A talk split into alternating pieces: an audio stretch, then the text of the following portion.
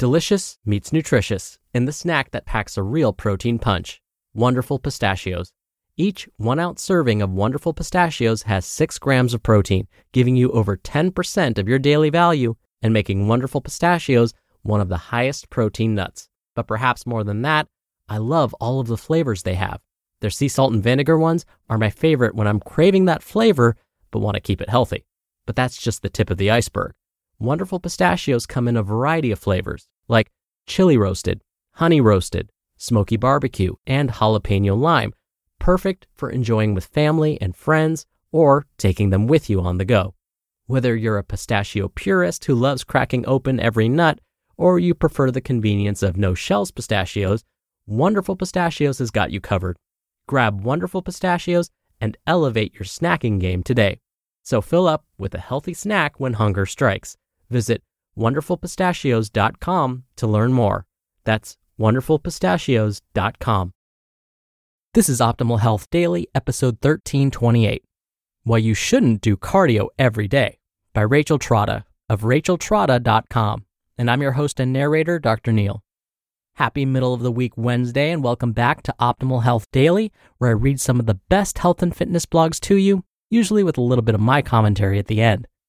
Now, like I do every Wednesday, because I know by the time Wednesday hits, you might be forcing yourself to get through the last couple of days of the week, I want to give you a little bit of inspiration. So here we go. Quote Only those who are asleep make no mistakes. Ingvar Kamprad, founder of IKEA. All right, before I get to the post, don't forget I answer your questions every Friday. You can send yours to health at oldpodcast.com. Thank you so much in advance for taking the time to send me your questions. It's one of my favorite parts of the week. I love reading and listening to and responding to your questions. So, again, thank you so much for sending me those. But for now, let's finally get to today's post and start optimizing your life. Why You Shouldn't Do Cardio Every Day by Rachel Trotta of racheltrotta.com. The importance of rest and recovery days.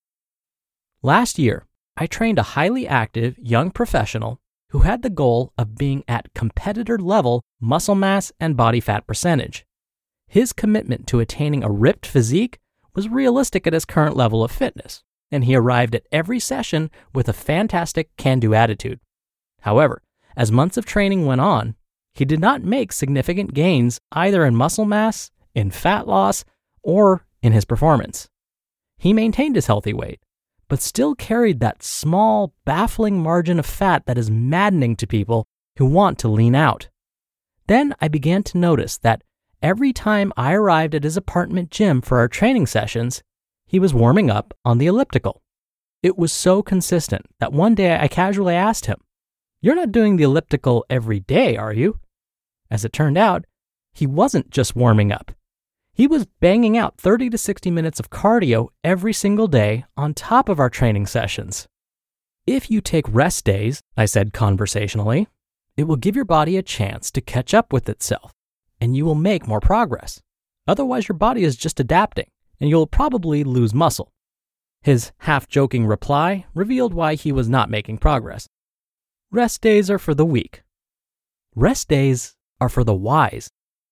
Overtraining especially doing cardio every day, is more than a mistake.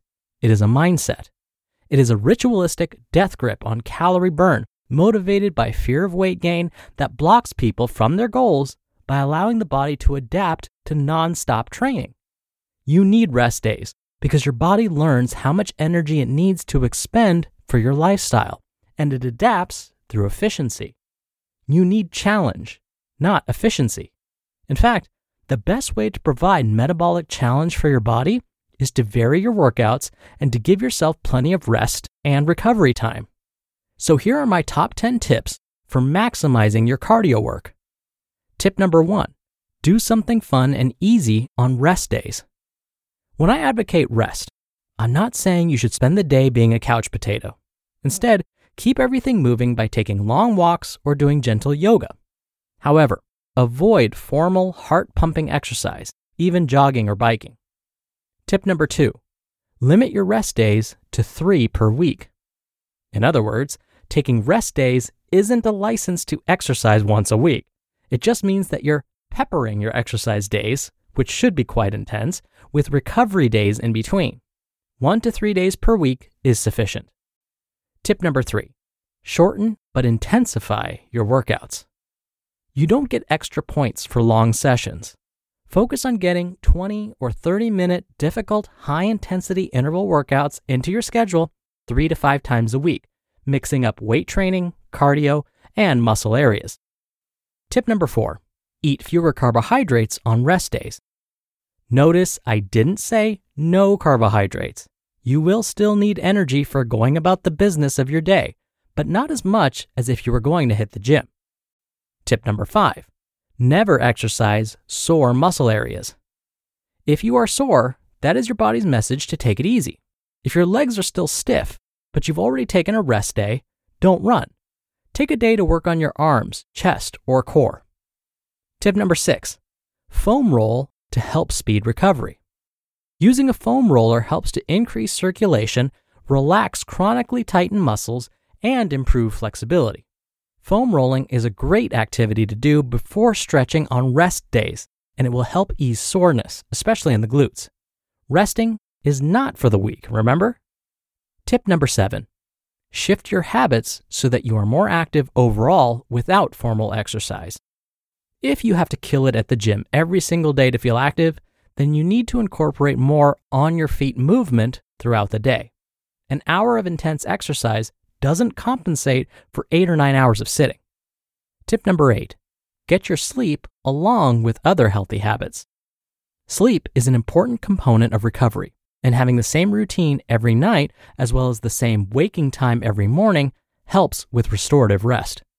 Decrease screen time in the evening and make your bedroom a place of peace and renewal. Tip number nine hydrate well. Your body naturally detoxifies when it is adequately hydrated. Drink plenty of water on rest days as well as on exercise days, and soreness may heal more quickly. And most importantly, tip number 10 trust your body and trust the process. Overtraining, especially doing too much cardio, and dieting come from a place of fear. Rest comes from a place of trust. Your body is not an enemy that must be punished into submission through exercise. It is a partner on your journey, and it will work with you when its needs are met.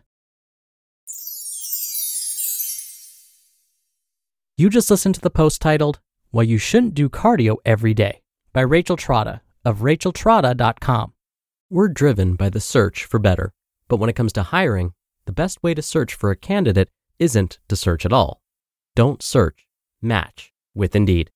Indeed is your matching and hiring platform with over 350 million global monthly visitors and a matching engine that helps you find quality candidates fast.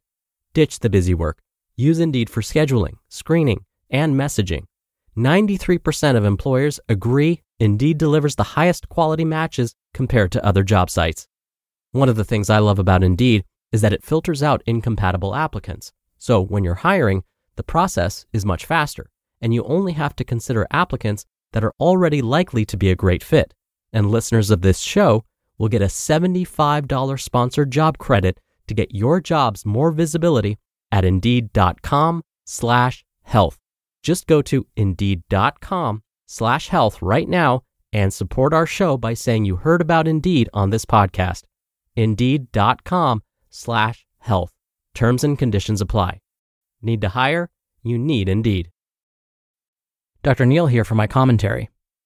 Rest to lose weight. Rest to gain muscle. It sounds like the exact opposite of what we should be doing, right? But Rachel's explanation of why this is so important for our fitness goals was perfect. It's not about being a couch potato. It's not about giving yourself so much rest that you will lose some of the progress you've made. Instead, it's about supporting your growth. It may mean mixing up your routine somehow, even if that means performing less intense exercises, or, as Rachel mentioned, being a bit better about sitting less and getting in more steps throughout the day. But be honest with yourself. I know it can be easy to convince ourselves that we deserve a rest day, even when we haven't participated in structured activity for over three days. So, yes, truly listen to your body but make sure that its messages aren't getting lost in translation along the way. All right, that does it for today. Thank you so much for listening. I'll see you back here on tomorrow's show where your optimal life awaits.